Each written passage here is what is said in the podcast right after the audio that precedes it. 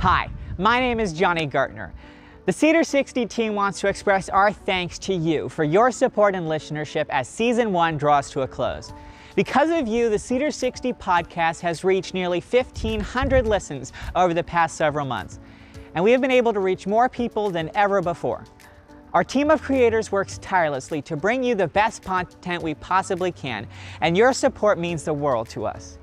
In fact, your viewership is the reason we are able to do what we do, and why we are expanding to reach even more people with the message of Jesus Christ as we continue to explore politics through the distinctive lens of the gospel.